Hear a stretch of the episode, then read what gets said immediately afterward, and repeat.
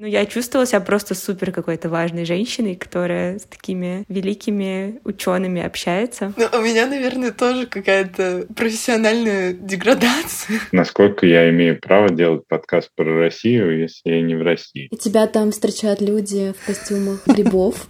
И ведут тебя в альтернативную Россию. Первый выпуск будет с человеком, который гробы делает. Прочувствовать. Пощупать. Полежать.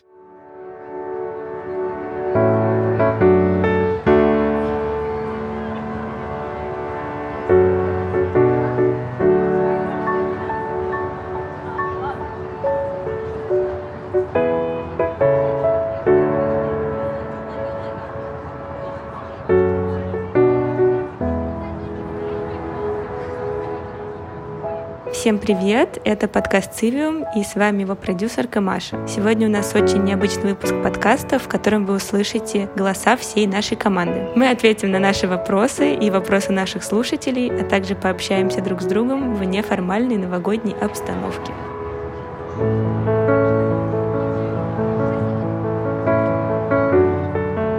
Сегодня Маша будет вести разговор как обычно проводят наши рабочие планерки. Мы окажемся ненадолго с Катей в роли гостей. Стараемся показать слушателям невидимую сторону нашей работы над подкастом. Поболтаем друг с другом, что нас ждет, беспокоит, вдохновляет, будучи частью одного проекта «Цивиум». А многие ассоциируют «Цивиум» с двумя ведущими, Катей и Димой, но на самом деле за каждым выпуском стоит работа большой команды, и я хочу представить каждого из них. Э, Маша, продюсерка подкаста. Да, всем еще раз привет. Я Маша. Я продюсирую этот подкаст. Ищу героев. Э, блин, а что я делаю?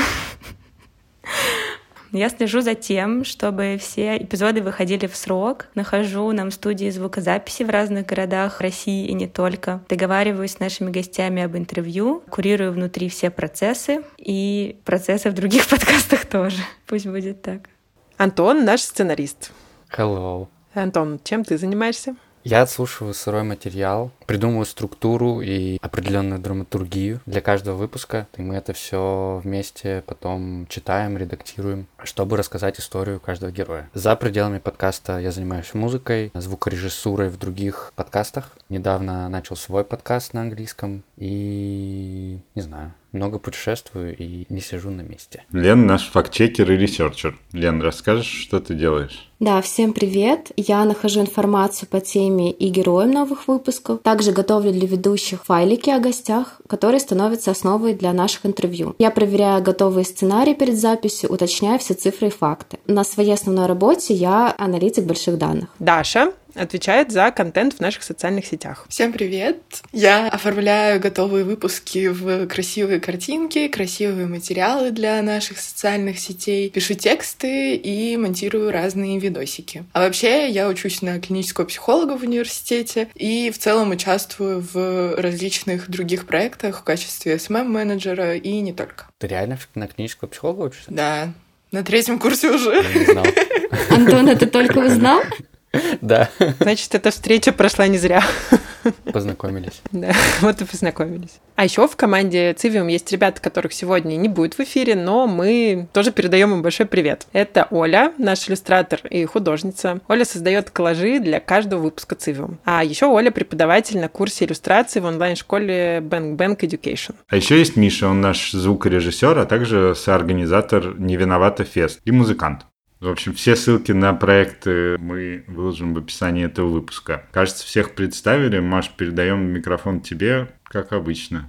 Мы все живем в разных городах, и все рабочие задачи решаем онлайн. Чтобы записать этот выпуск, мы собрались в Зуме, так же, как мы обычно собираемся на наших рабочих созвонах. Начнем с вопроса от Даши. Да, ребят, мне стало интересно, а какой эпизод вам больше всего запомнился и почему? Мне кажется, что очень хорошо всегда запоминаются первые и последние. У меня, наверное, да, больше всего воспоминаний про старое название Цивиум и Черный пляж про Камчатку и э, серферов там. Потому что там впервые я почувствовал, что такое выстраивать в э, подкасте драматургию. Мне показалось, что там у меня получилось. Я не знаю, давно не переслушивал, было бы интересно понять, случилось ли это как я сейчас бы оценил это. Вот. А второй, наверное, он даже больше выделяется для меня. Это про театральный проект 27. Мне вообще нравятся эпизоды, которые у нас про театр. Эпизод про театральный проект 27 мне понравился колдом.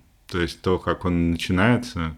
В общем, очень эмоционально, мне кажется, хорошо он вышел. Да, мне тоже очень понравился эпизод про театр, примерно тем же самым. И еще, наверное, один из эпизодов, который мне запомнился, это тоже первый, но первый, который продюсировала я. И там мы в качестве спикера позвали Сашу Архипову, антропологиню. И, ну, типа, для меня она по уровню как Шульман, какая-то там очень известная женщина. И я помню, как мне... у меня оказался ее контакт в Телеграме, и я ей написала, и она мне ответила. И, ну, я чувствовала себя просто супер какой-то важной женщиной, которая с такими великими учеными общается. Вы вообще назвали все мои любимые эпизоды тоже, но я отмечу эпизод, э, который я, можно сказать, записывала в полях. Это эпизод э, «Как активировать свою суперсилу». Я ходила на разные там встречи с ребятами в кафе «Разные зерна», и потом мы ходили с ребятами в студию и записывали как бы вживую подкаст. Э, да, это ребята с особенностями ментального развития, поэтому это было как бы в 10 раз сложнее, чем записывать обычный эпизод. И для меня это было как заново как бы понять вообще вообще всю суть э, этой работы, потому что когда ты делаешь это с там, людьми, которые немножко отличаются, это действительно все вообще работает по-другому. Я на самом деле вспоминаю этот эпизод как э, вообще одно из лучших событий 2023 года, то, что я смогла пообщаться там с этими ребятами, и, в общем, даже получился какой-то подкаст. Может, он немножко сложноват для восприятия, на самом деле, но мне лично работа над ним очень запомнилась. Ну, я, наверное, продолжу линию Кати, потому что мне в целом за последнее время очень запомнились и понравились все выпуски, которые так или иначе связаны с инклюзией. То есть у нас есть, да, отдельный эпизод про суперсилу, есть эпизод про, собственно, инклюзивное кафе «Разные зерна», и мы туда ходили вместе с Катей, с Дашей, и у меня это был вот первый в моей жизни кейс, когда я действительно общалась вообще с такими вот особенными детьми. Честно говоря, на меня это тоже повлияло, поэтому вот я, наверное, выделю вот эти два выпуска, еще выпуск недавний про э, инклюзивный музей, который который мы делали с гаражом. А если говорить в общем, то мне, наверное, до сих пор самым любимым выпуском остается эпизод про хранителей руин из Калининграда, потому что он какой-то такой для меня очень и исторический, такой даже немножко мистический, и, в общем, там очень много каких-то мыслей на тему вообще какой-то исторической идентичности, и, наверное, я там проделала самую такую объемную работу по факт-чекингу, вот, и, наверное, он прям для меня, да, очень сильно выделяется. Ну, наверное, мой любимый эпизод — это эпизод из четвертого сезона про сопровождаемое проживание. Я учусь на клинического психолога, и мы постоянно проходим практики в психоневрологических интернатах, психиатрических клиниках, в различных фондах и в целом в социальных проектах. И для меня это очень важная тема. В эпизоде мы рассказываем про концепцию сопровождаемого проживания на примере фондов «Открытая среда» и «Жизненный путь», в котором я как раз на момент работы над интервью и в целом над этим эпизодом я работала в фонде «Жизненный путь». я считаю, что очень важно освещать такие темы, и правда горжусь, что мы про это рассказываем. Я тоже хотел сказать про театр сначала, потому что там как будто сторителлинг, короче, еще до того, как мы начали работать над эпизодом, он сам собой случился, и таким развлечением было вообще слушать э, материалы и как-то их пытаться организовать. То есть это был, это был довольно легкий эпизод и такой воздушный, я не знаю, как, как еще его описать, но просто простой, в общем. А бывают эпизоды посложнее. Для меня, потому что я все время копаюсь в, в этих всех аудио, в этих текстах. Каждый эпизод, он становится каким-то, короче, родным на время. А потом, после выпуска, я чаще всего сразу стараюсь про него забыть и вообще и не возвращаться больше. Вот как-то так. Ссылки на все эпизоды, о которых мы сейчас рассказали, будут в описании к этому эпизоду. Слушайте, вдохновляйтесь, и, надеюсь, эти эпизоды оставят в вашем сердце такой же теплый след, который они оставили и у нас. А можно я, пользуюсь случаем, передам привет своей подруге Жене, которая театральный продюсер, которая снабжает нас всеми этими прекрасными контактами, и мы уже не первый выпуск делаем благодаря ее контактам. Надеюсь, она продолжит это делать и дальше. Женя, привет! Во время работы над сценарием мне приходится, как бы, скорее всего, несколько раз прочитать, какие-то там чаще всего прослушать один раз, либо там какие-то моменты переслушать. И как бы у меня спойлер, я никогда не слушаю эпизод э, после его выхода вообще. Ну, то есть, потому что я его знаю дословно, как. И у меня возник вопрос, чем вот эта ваша роль или вот в целом ваше ощущение от работы в подкасте отличается от прослушивания подкаста, которые вы там либо для себя слушаете, либо когда цивим слушаете, переслушиваете потом? Ну, когда я отслушиваю черновик эпизода и потом какую-то финальную версию, я очень часто вслушиваюсь в какие-то факты или в качество звука, или в какие-то логические переходы, задумываюсь о том, там, интересно мне слушать или нет. И это получается такое очень методичная какая-то работа, и не получается насладиться именно историей, может быть, героев, которые они рассказывают. И потом, может быть, недели через две я иногда слушаю на какой-нибудь стриминговой платформе наш эпизод, и мне кажется все время, неужели мы это сделали? Неужели вот этот герой, с которым я там договаривалась? То есть это настолько как-то идет диссоциация с работой, которую мы делаем. Ну, у меня, наверное, тоже какая-то профессиональная деградация.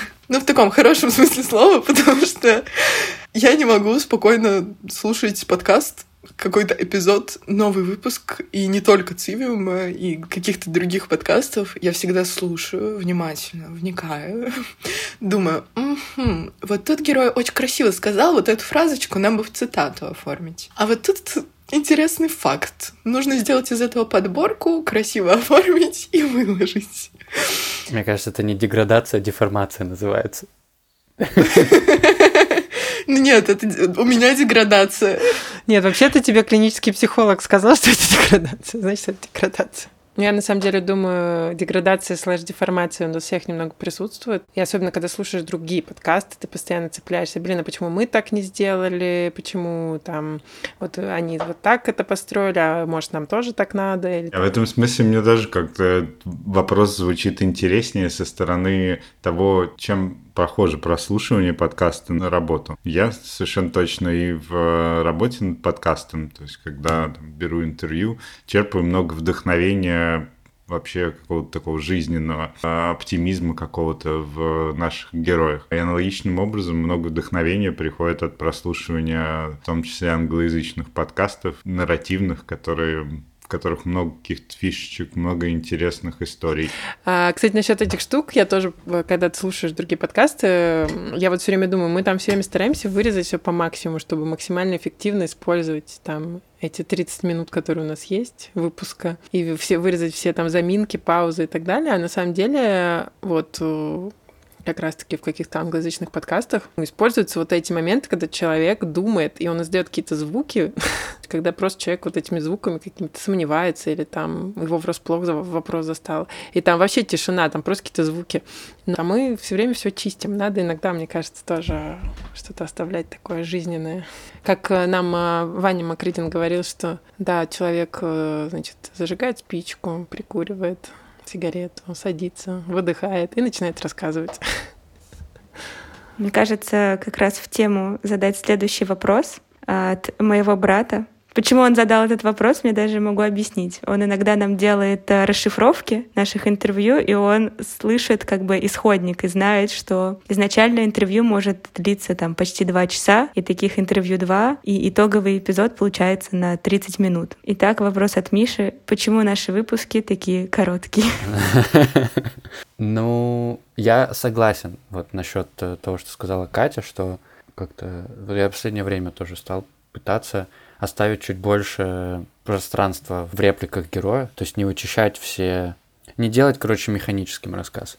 Почему такие короткие? Почему из двухчасового выпуска может, из, из двухчасового интервью может получиться 30-минутный выпуск? Потому что иногда мы выбираем, там мы вместе обсуждаем, про что именно мы хотим рассказать, на чем мы хотим сделать акцент. И когда мы это выбираем, бывает так, что часть интервью отпадает просто сама собой. То есть э, какая-то часть материала становится просто условно ненужной для какого-то вот э, выпуска, который мы себе представили. Надо обозначить голосом, что мы согласны. Я хотела у Лены спросить, есть ли какая-то информация, допустим, до эпизода, который ты ресерчишь, там, может быть, из биографии героя, и такая, вот бы было интересно про это узнать, а потом, ну, в интервью этого нет, или в эпизоде этого совсем нет. Да, а это, это тогда идет в доп-контент, конечно. а, ну, но на самом деле просто я, конечно, благодарна Цивме за то, что это какой-то ну, мало того, что это такое терапевтическое, в принципе, порой занятие, вообще такая активность, которая дарит много энергии, наверное, об этом позже. А это еще такой прям а, супер крутой источник информации, потому что я узнаю о каких-то людях, о которых я не знала, и а, я как бы погружаюсь в это, в их биографию, в их проекты, и я кучу себе сохраняю всяких ссылок, у меня тоже есть вопрос про нашу работу над подкастом. Вообще проект существует уже три года, и кто-то из нас с самого начала, кто-то присоединился чуть позже, но тем не менее мы все довольно плотно друг с другом коммуницируем в процессе работы, еженедельные созвоны, там, чатик и так далее. И вот у меня иногда возникает такое ощущение, что я уже даже в каких-то делах, не связанных с подкастом, начинаю думать так, а что бы на это сказал Дима? Или М, а как бы на это отреагировала Маша? Есть ли у вас что-то похожее? И вообще, ведете ли вы диалог со своим внутренним голосом. Не, ну, у меня из последнего есть такое. Я, я, я тут э, как раз навеянный э, прослушиванием э, подкаста, который вроде как закончился, американского, называется The Truth. В общем, прослушивая его, там я вспомнил, что он начинался с такого, то есть он тоже нарративный, но при этом он импровизационный. И э, меня идея теплилась что-то похожее сделать. В общем, когда я узнал, что подкаст тут завершается, я начал думать, а как бы он выглядел. И вот в этот момент действительно был, что я думал, а как сделать так, чтобы заинтересовать Машу его продюсировать? Деньгами. Вообще, у меня очень часто бывает такое, ну, я не могу сказать в каких моментах определенных, но вообще бывает, что внутри меня сидит Маша, которая меня мотивирует, а которая не дает опускать руки, если что-то идет не так. Вот вообще нет. А, иногда э, это Дима, который такой, стой, нужно немножечко заземлиться, немножечко заикариться, нужно немножечко подумать, возможно, что-то осознать, что-то важное. Иногда это Катя, которая заряжает меня позитивом, вообще энтузиазмом делать вообще все, все, все, все, все, что только попадется под руку. А, иногда это Лена, которая тоже вот немножечко в таком вайбе заземления. Но при этом, не знаю, от Лены я чувствую всегда невероятную поддержку что это вот э, тот человек, который «давай!», но спокойно. Не знаю, как передать это ощущение, но это так. А иногда это Антон. А от Антона я всегда чувствую э, такое. Так, здесь надо вот это сделать, здесь надо вот так, а здесь, короче, будет круто вот так. И, в общем, это такой тоже как мотиватор. Но если Маша мотивирует работать, то Антон мотивирует... Маша кнутом, а Антон пряником. Вот в разных ситуациях проявляются по-разному все мои пять личностей. Я, я просто сидел, думал, думаю, блин, ну, вроде у меня в голове никто не разговаривает. Да, никто, из, никто из здесь присутствующих не, не разговаривает. Но я подумал, что, например, когда я работаю над сценарием, я всегда такой, так, так, нужно закончить к пятнице. Иначе Маша напишет в пятницу и спросит, когда будет готов сценарий. Если не закончу к пятницу, мне придется отвечать, что не будет готов. И я сижу и делаю. Я разговариваю с собакой и я прям, ну, типа, за нее придумываю иногда ответы, и мне прям Типа у нас такие беседы, и не знаю, наверное, я собаку просто чаще всего вижу. И у меня уже я просто научилась с ней разговаривать, она мне так хорошо отвечает. Короче, на самом деле, я, у меня нет какой-то там большой интриги. Вот я поняла, что действительно, когда ты постоянно о чем-то думаешь и внутри себя накручиваешь какие-то мысли, касательно работы или вообще каких-то других э, аспектов, то да, надо превратить это в диалог. Тогда это появится структура, тогда появятся какие-то ответы. И если не хватает ресурса как бы твоего собственного, то ты как бы твою голову помещаешь в роль какую-то другую. То есть это может быть там, допустим, Маша, да, которая мыслит там, э, к примеру, какими-то дедлайнами комфортными всей команды. И условно, если ты думаешь, э, твой как бы оппонент внутри твоей головы это Маша, то все как например, стоит на свои места, и ты думаешь, так, ну просто это надо закончить к такому-то времени, и все. И мне кажется, круто, что мы работаем в команде, я к этому хотела подвести. Потому что, конечно, одному очень тяжело. Мне было бы тяжело. Я вообще не как бы соло-игрок, я очень командный игрок, я ну, получаю большое удовольствие именно от работы в команде, когда есть возможность обсудить, э, поделиться, покричать иногда в отдельное окошко. В общем, это очень круто. Ну, собственно, мне сейчас хочется как-то переключиться от э, рабочих моментов. Мы друг друга знаем еще и с какой-то такой личной стороны. И очень интересно за всеми наблюдать. И хотелось бы у вас узнать, какие а, у вас есть ритуалы, привычки, которые помогают вам жить, работать и восстанавливаться. Я могу начать. Короче, что мне помогает восстанавливаться после работы, это уборка. Я недавно сняла свою первую квартиру, и я с таким удовольствием все время отмываю какую-нибудь плиточку. Или у меня на кухне такие ручки были, и они немножко были отколоты. Я заказала новые на Алиэкспрессе, и я вчера вот после работы пришла супер уставшая, и я взяла отвертку, и вот этот вот физический труд, когда не надо думать ни над чем, просто надо открутить, прикрутить, открутить, прикрутить. Я такое удовольствие получила. Это вообще и то же самое со спортом. То есть я раньше играла в теннис для души больше, как-то, ну, не очень регулярно. А вот в последний год просто у меня может быть 3-4 тренировки в неделю, и я постоянно там... Ну, короче, мозг отключается, и вот ты думаешь только про удары, про технику. Да, я очень понимаю. У меня тоже по два часа в неделю тренировки теннисом, и это не знаю, иногда лучше психотерапии. У меня почему-то спорт ассоциируется не с тем, чтобы переключиться, а с тем, чтобы дать себе возможность повдохновляться и послушать какие-нибудь другие подкасты. То есть я часто, если плаваю или там э, хожу куда-нибудь далеко или на велосипеде езжу, то включаю, слушаю подкасты. А с точки зрения каких-то практик, ну, я, если зашел в какую-то сложную ситуацию и не понимаю, как дальше, собственно, с ней справиться, э, медитация точно помогает как-то снять э, фокус конкретной ситуации, посмотреть на, на картину в общем и э, очень хорошо разобраться тогда. То есть я помню, когда был больше вовлечен в работу над сценарием, это мне точно помогало. Как-то найти линию, а, увидеть, как, как, как ее лучше раскрыть, снять этот фокус э, с конкретных каких-то реплик э, и посмотреть на картинку в целом было очень хорошо. Да, мне кажется, у Антона тоже есть такая привычка, и я иногда думаю, так, вот сейчас утро, мне срочно нужно что-то от него получить, и я вряд ли получу это раньше, чем он помедитирует. Вот, но на самом деле я считаю это круто, что когда люди могут э, приоритеты такие расставлять, и даже если там что-то горит в рабочих моментах, э, дать время себе для своих привычек, и это ставить это в приоритет, мне кажется, это классно. Потому что я, например, не медитирую. Я люблю спорт, но я как раз во время спорта или там прогулок никогда не слушаю музыку или что-то еще. Вот мне как раз хочется в этот момент полностью отключиться. Я постоянно нахожусь в каком-то режиме многозадачности, когда надо все-все успеть в этом мире, все-все попробовать.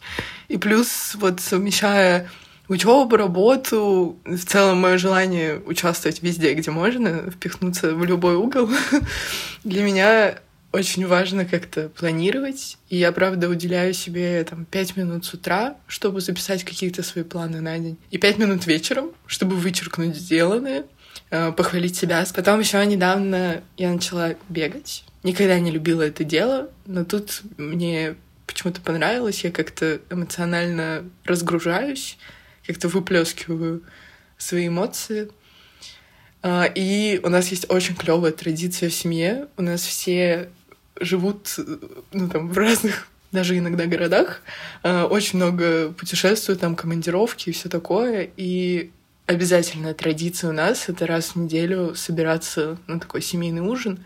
И это дает мне какую-то возможность выговориться, что-то обсудить, и я реально как-то заряжаюсь, и в понедельник снова в бой.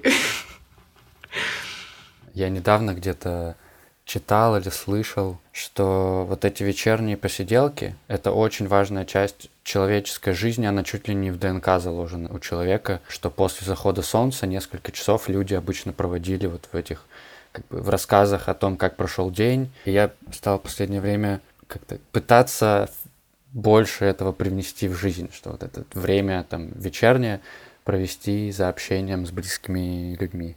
Э, не всегда, конечно, получается, но... Что последнее время мои ритуалы и привычки для меня — это какой-то просто способ выжить, потому что ментально, короче, как бы ощущение, что ну, я просто не вывезу. Единственное иногда, что мне помогает, это вот свои какие-то штуки такие маленькие. И там в зависимости от того, где я нахожусь, они разные, но обычно там по утрам это холодный душ, медитация и прогулка. Когда я в Тбилиси, у меня такой ритуал — это пойти на гору. Ну, то есть просто я вот... Эта утренняя прогулка, она обычно очень определенным маршрутом идет и заканчивается как бы в конкретном месте, где питьевая вода еще льется, и там довольно сильный поток. Я любил туда как бы там либо пробежать, либо пройти, и прям там, короче, душ этот холодный принять на улице, и пойти домой дальше сырым уже. Я как автор вопроса, но потому что для меня это действительно какая-то важная штука, потому что я тоже, как Маша, хожу на теннис, э, хожу на йогу, ну, там я скорее не медитирую, там стою на гвоздях, меня это тоже заряжает. А из такого недавнего, что я для себя открыла, я поняла, что меня очень успокаивают запахи. Я недавно узнала про такую штуку, как армянская бумага, которая родом из Парижа. Вот. И это такие ароматизированные бумажки, которые ты зажигаешь, они горят. И то есть бумажка горит где-то ну, там полторы минуты. И вот для меня это прям такой ритуал. И еще я, ну, прям в последнее время как-то увлеклась темой генеалогии очень много изучаю а, про свою семью, и меня даже заряжает вот это вот ощущение того, что а, ну, я нашла какие-то письма, изучаю архивные документы, и хоть я даже каких-то людей вообще из, так скажем, своей семьи не знала, я как будто бы через вот это все а, через это погружение, изучение, как бы с ними сближаюсь, и мне это дает какое-то вот невероятное такое вот ощущение, что я как бы ощущаю, что я вот часть, как бы продолжение вот тех вот людей, и для меня это какая-то сейчас очень а, важная вещь, которая иногда прям помогает справиться с какими-то сложными ситуациями. Я прям такая думаю, как бы кто за мной стоит, и меня как-то это прям очень поддерживает. Ты так рассказала, мне захотелось сделать подкаст про генеалогию и про запахи.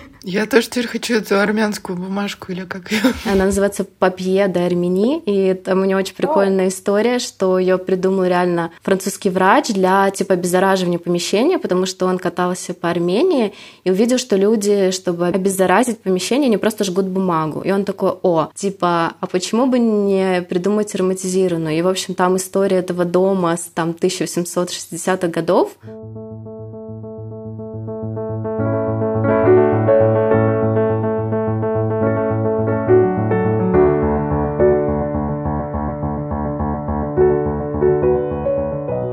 Итак, мой вопрос. Какие чувства у вас вызывает работа с новостной повесткой в России? Особенно, когда мы с вами делаем какие-то опасные эпизоды, как я их называю, про организации, которые закрываются, про какую-то правозащиту, независимые медиа. Каждый раз, когда мы ставим, в общем, на Яндекс Музыке маркер 18+. Какие чувства у вас это вызывает? Ну, если про чувства, то, наверное, чувство удовлетворения. То есть мне, мне очень нравится думать о том, что а, об этих важных людях мы рассказываем. И э, не знаю, немножко, может быть, забегая вперед, для меня это какая-то цель работы над, подка- над подкастом, это вдохновить э, слушателей на то, чтобы они как-то включились тоже в какую-то деятельность. Мне нравится, как мы с тобой все время по-разному думаем, потому что у меня абсолютная противоположность. То есть, ну, с одной стороны, мне иногда как-то обидно, потому что нам приходится много как-то вырезать каких-то моментов, идти на какие-то компромиссы, долго что-то обсуждать. И ну, как будто бы мы оставляем за скобками какие-то смыслы или какие-то слова, которые хотелось бы сказать напрямую. То есть, с одной стороны, хочется рассказывать про какие-то такие вещи, про такие проекты, и у меня огромное восхищение вызывают люди, с которыми мы общаемся, и про проекты, о которых мы рассказываем, но при этом как бы за себя немножко страшно. Ну, я могу сказать, а, что у меня довольно разные чувства. Наверное, сейчас я как-то приняла тот факт, что ну, мы не можем предугадать как бы каких-то моментов, но при этом мы все равно, то есть мы делаем все, чтобы всем было комфортно, скажем так, участникам команды нашей, но предугадать каких-то событий, там, как изменится законодательство или э, куда попадет наш выпуск случайно или еще что-то, ну, мы, конечно, не можем. Но Э, в целом какое-то чувство, не знаю, спокойствия пришло. Я подумала о том, что любые вот подобные темы и какие-то, когда мы рассказываем про правозащитные организации, про независимые медиа, они важны в любом случае. И это вообще не зависит от того, где они обсуждаются. Там в России, в Европе, да хоть в Африке. Вообще где угодно. Они важны, и, и я считаю, что мы делаем важное дело, когда о них рассказываем. И я чувствую себя, что я тоже вношу какой-то вклад в это большое дело. Мне нравится, например, в том, что мы делаем, это то, что мы не пытаемся как-то какую-то истину откопать, не пытаемся сказать, как надо, как не надо, не там каких-то громких заявлений сделать, сказать, что все несправедливо и так далее. А мы просто рассказываем историю людей. Мне кажется, это там то немного единственное, в чем остается хоть какой-то смысл, потому что все остальное смысла уже либо лишено, либо скоро лишится. Вот у меня какой-то такой тейк на это. Ну, тогда естественным образом из этого мой вопрос вытекает. Вот есть мнение, что если ты что-то хочешь изменить, то ты должен быть там. Ну, то есть вот как бы если говорить про правозащитников, то быть правозащитником где-то российским правозащитником вне России, это уже какое-то что-то странное, может быть может быть и нет. Ну, в общем, если перенести это на вот истории наших героев, если он уехал, его история, она перестает значить то же самое, как теряет она в значимости или нет. Я задавался для себя вопросом. А, и, наверное, даже задавался этим вопросом еще когда только начинали работать над подкастом, и меня уже не было в России, по-моему. Насколько я имею право делать подкаст про Россию, если я не в России? Я на этот вопрос ответил, наверное, очень похоже. Я делаю подкаст про историю людей. Это я могу поговорить с людьми, да, галочка стоит, я могу пересказать историю. Для этого мне не нужно быть актором в этом. И я, я таким образом себя успокоил. А вы как э, для себя отвечаете на вопрос, нужно ли быть в России, чтобы рассказывать о чем-то важном, что происходит в России? Можно я начну? И я уже почти полтора года не живу в России, и наверное, поговорить с человеком, э, рассказать его историю, неважно, как бы, где ты находишься, это можно сделать. Но у меня, как у продюсера, возникает вопрос, а какие эпизоды мы будем делать, про кого мы будем рассказывать. И то, что я сейчас не в России, мне кажется, что я все меньше и меньше чувствую, а что людям интересно. Потому что даже как-то я начинаю меньше общаться со своими друзьями из России, и я чувствую, что у нас какие-то разные становятся интересы, потребности. И да, короче, это для меня, у меня нет пока ответа на этот вопрос. Можно ли делать подкаст про Россию, не находясь в России? А вы что думаете? У меня тоже нет, наверное, однозначного ответа, но все-таки я бы хотела сакцентировать внимание на том, что это мы не новости или там мы не какие-то какие репортажи с мест событий. Все-таки мы рассказываем истории людей, и это действительно немножко более широкая, что ли, тема. Она, мне кажется, здесь это слишком упрощает, если рассуждать об этом так, что ты должен обязательно, там, не знаю, съездить в Самару, чтобы делать эпизод э, про самарских активистов. Мне кажется, что, короче говоря, часть команды всегда не, не будет где-то, не будет в каких-то городах, не будет в каких-то местах, но при этом почему нет? Например, Гриша Шаров делает фестиваль в Братске, делал, не знаю, фестиваль в Братске, привозя туда работы художников, которые не то что в Братске, даже в России, может, никогда не были, и как бы перенося туда работы. То есть мне кажется, что это тоже такой как бы своеобразный подход, который в нашем случае тоже работает. Рассказать-то про это можно хоть из э, Южной Африки вообще, но из Южной Африки не сделать то, что делают все наши герои, потому что все наши герои так или иначе привязаны к конкретному месту, в котором они это делают. И, и когда они из этого места уезжают, вот такое странное чувство возникает, как будто что-то надломлено или что-то не получилось, или как бы как будто все вот шло к успеху и не пришел пацан к успеху. Но мне кажется, мне кажется, это не так. Мне хочется так верить. Мы такое меньшинство оставшихся. Я все-таки, ну, во-первых, мне кажется, наш опыт показывает, что все-таки это можно делать. Ну и наши герои тоже разные, то есть э, кто-то, не знаю, мне вспоминается Буляш, которая там, как я понимаю, она решила там перечеркнуть все свои проекты, которые как бы были в России, и она вот начала такую новую страницу, вот, но многие как-то герои которые даже уехали, мне кажется, они все равно считают, что это какое-то, не знаю, очень важная часть их пути, и они как-то ее не зачеркивают. А для наших слушателей я, наверное, поясню, что Лена имеет в виду Буляш Тадаеву, промышленную дизайнерку и деколониальную исследовательницу. Мы брали у Буляш интервью для эпизода, который назывался «Как активисты изучают и сохраняют культуру народов России». Там мы пытались больше узнать про деколониальный активизм на примере Республики Калмыкия. Это, кстати говоря, самый популярный эпизод прошлого сезона, так что очень советую добавить этот выпуск к себе в закладке и как-нибудь послушать на досуге.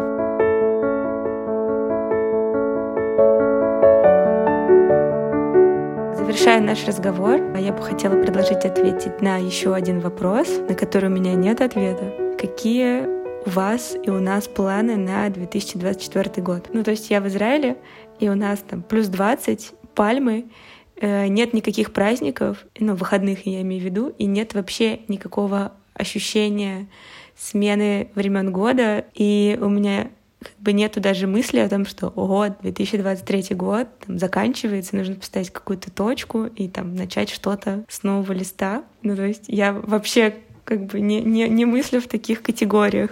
Просто какой-то флоу жизненный продолжается, и, ну, и ты просто там делаешь то, что считаешь нужным не строю какие-то там планы на календарный год. А мне, кстати, очень помогает. Я, я даже я очень рад, что вернулся в Архангельск сейчас на Новый год. Побыть вот в этой темноте, когда просто, ну реально, как будто все, мир заканчивается, и нужно мир, мир завершить и там и придумать, какой следующий мир будет. Ну, у меня тоже, я, в принципе, хотя я всегда мечтаю научиться какому-то более качественному планированию, но мне кажется, что я все равно как-то очень много держу в голове и просто типа, ну вот делаю, да, что нужно, и у меня как-то это в голове все так выстроено логично. И мне всегда очень сложно, то есть и с каким-то вот таким подведением итогов, и вот с этим какие-то вот эти вот New Year's resolutions, вот это мне прям всегда было очень сложно, потому что я как будто бы даже боюсь что-то планировать, ну, что я надеюсь, что каждый год он какой-то, ну, что-то мне интересное подарит, но вот мне прям очень сложно что-то планировать,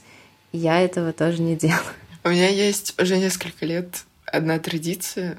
31 а, декабря я ухожу от вот этих всех кухонных дел, типа нарезать салатики и подмести пол в свою комнату, там ухожу в себя, и я пишу себе письмо, которое я открою 31 декабря в следующем году. Мне кажется, это, это вот такое вот приятное, как будто я сама погружаю себя в детство, когда я верила там в Деда Мороза, когда для меня э, подарок, лежащий под елочкой, был нечто таким «Вау, как такое могло быть? Он что, еще оставил свои следы из муки на полу? У меня нет никаких планов, и про это я пока не думала.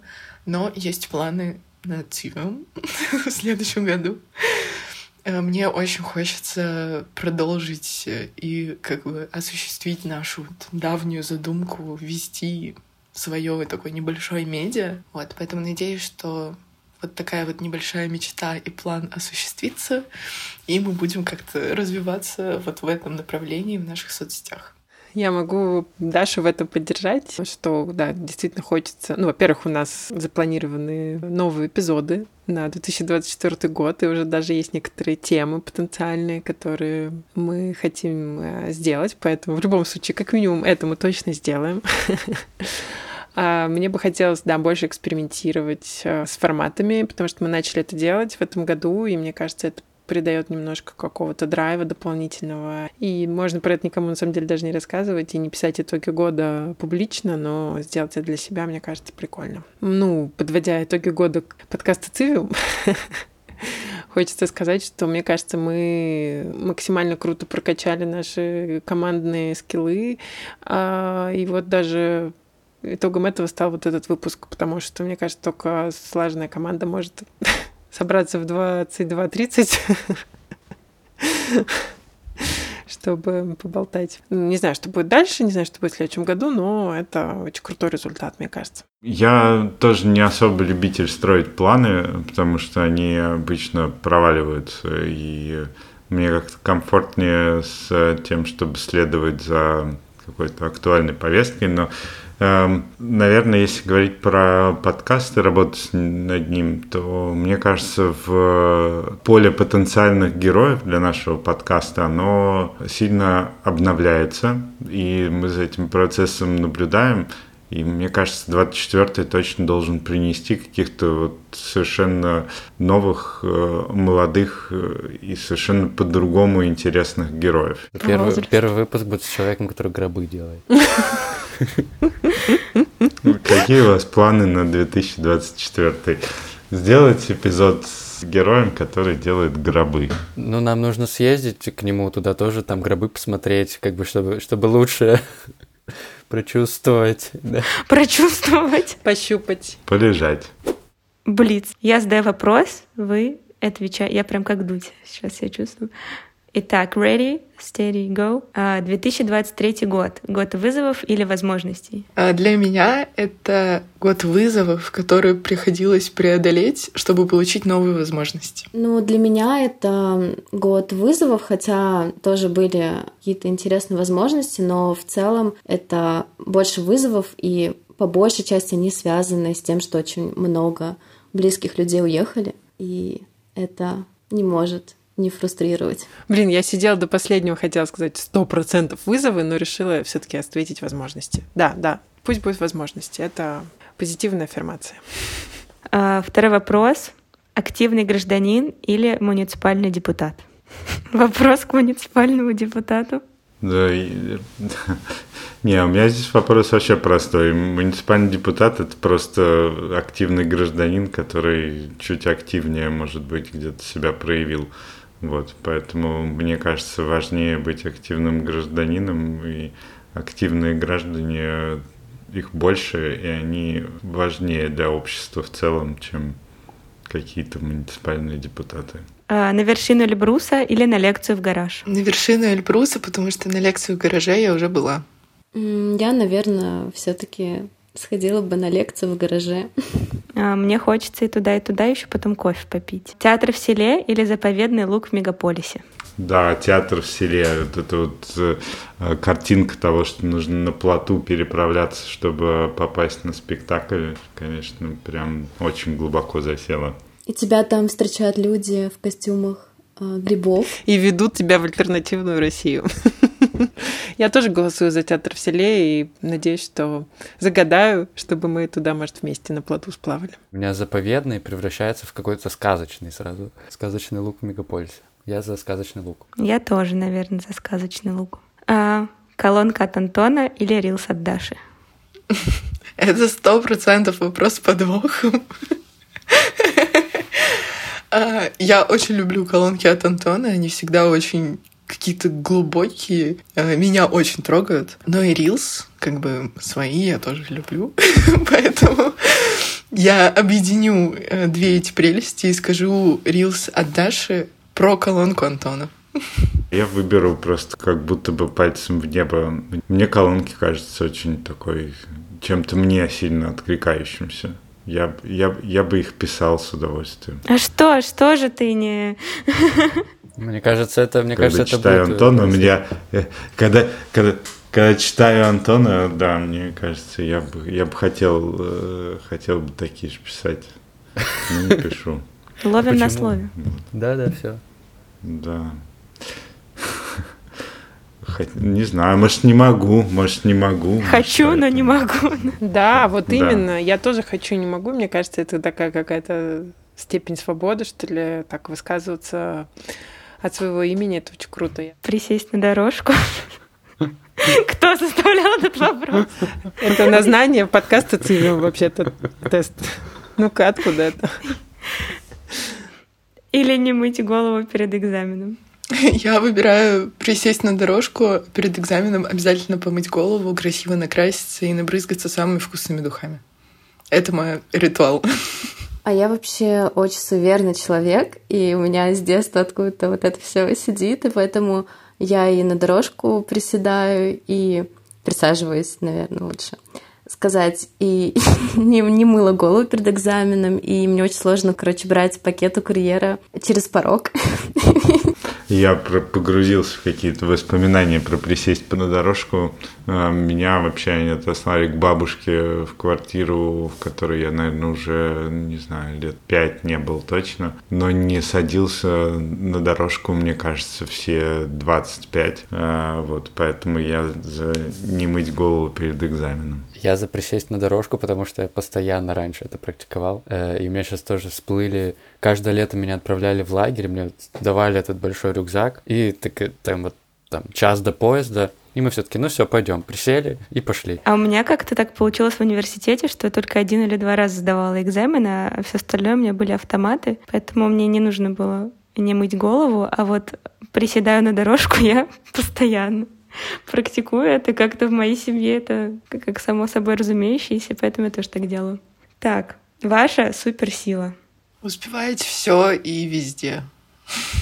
Так, у меня, наверное, я бы назвала это вдохновляемость. Я как-то очень а, быстро загораюсь, у меня куча разных вещей могут вызвать такой живой интерес. И второе, наверное, обучаемость, потому что мне всегда нужно что-то, чему-то учиться, и я как-то это, а, мне кажется, прям во мне генетическая какая-то надстройка, и я не могу перестать это делать. Мне кажется, моя суперсила — профессиональный самозванец. Ну, то есть точно, когда был муниципальным депутатом, мне прям очень доставляло наслаждение э, необходимость прям за какие-то считанные минуты погрузиться в какую-то тему. Мне кажется, моя суперсила — это быстро восстанавливаться. Я могу супер устать, э, просто выработаться там или тысячу шагов пройти.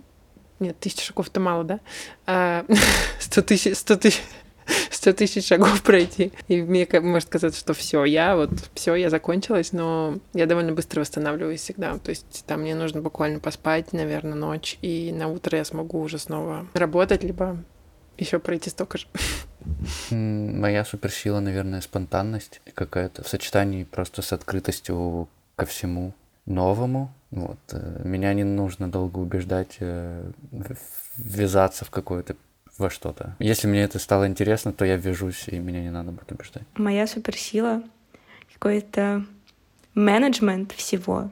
Как-то я в последнее время подумала о том, что у меня многие процессы, и не только в подкасте, но и как-то по жизни получилось. Блин, на иврите есть такое слово, мне хочется его сказать, лесадер. Это как бы приводить в порядок. И вот получилось у меня лесадер многое. И это, наверное, моя суперсила.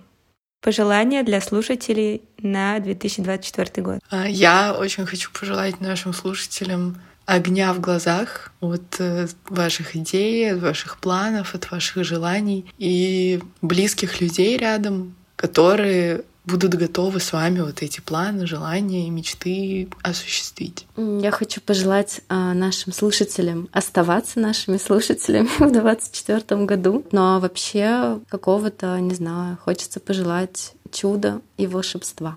Я бы хотела пожелать э, внутренней свободы так, чтобы каждый мог в любой момент написать колонку и опубликовать ее, и не стесняться это сделать.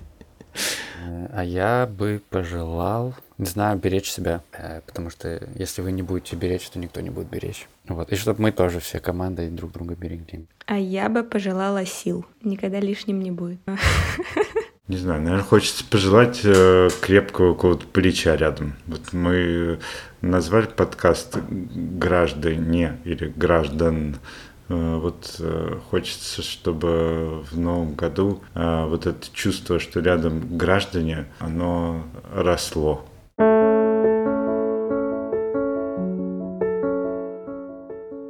Ну что, всем большое спасибо. С вами был подкаст «Цивиум». Маша, Даша, Лена, Дима, Катя, Антон, а также Миша и Оля. А, мы с вами встретимся в следующем году. Новый сезон будет весной предположительно в марте. Пока у нас не будет новых эпизодов, подписывайтесь на наши соцсети, оставляйте везде комментарии, а, звездочки, лайки, делитесь нашим подкастом со всеми, с кем посчитаете нужным. Если вы хотите стать нашим партнером в следующем сезоне, то пишите нам на почту, и мы пришлем вам медиакит. Большое спасибо всей команде, что приняли участие в этом экспериментальном выпуске. Мне кажется, очень классно получилось. Ну, посмотрим после монтажа. В общем, всем пока. С Новым годом. Всем пока. Всем пока. Всем пока.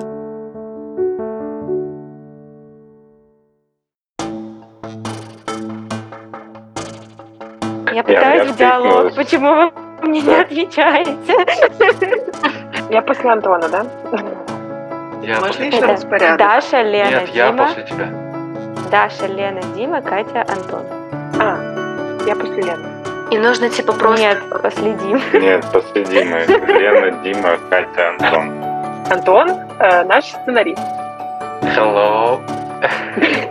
Мне просто показалось, что. Отработал. Отработал.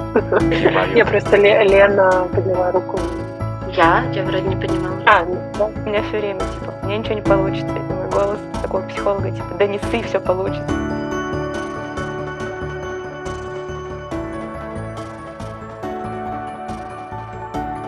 Дорогие мои э, слушатели и слушательницы подкаста «Цивиум», большое спасибо, что дослушали нас до конца. Для многих ребят из команды это, по сути, было первое публичное появление, поэтому, пожалуйста, не судите строго. А еще лучше напишите нам отзыв в Apple Podcasts или подпишитесь на наши соцсети, чтобы читать колонки Антона, смотреть рилсы Даши и стать не только нашими слушателями, а настоящими друзьями. Всех с Новым годом!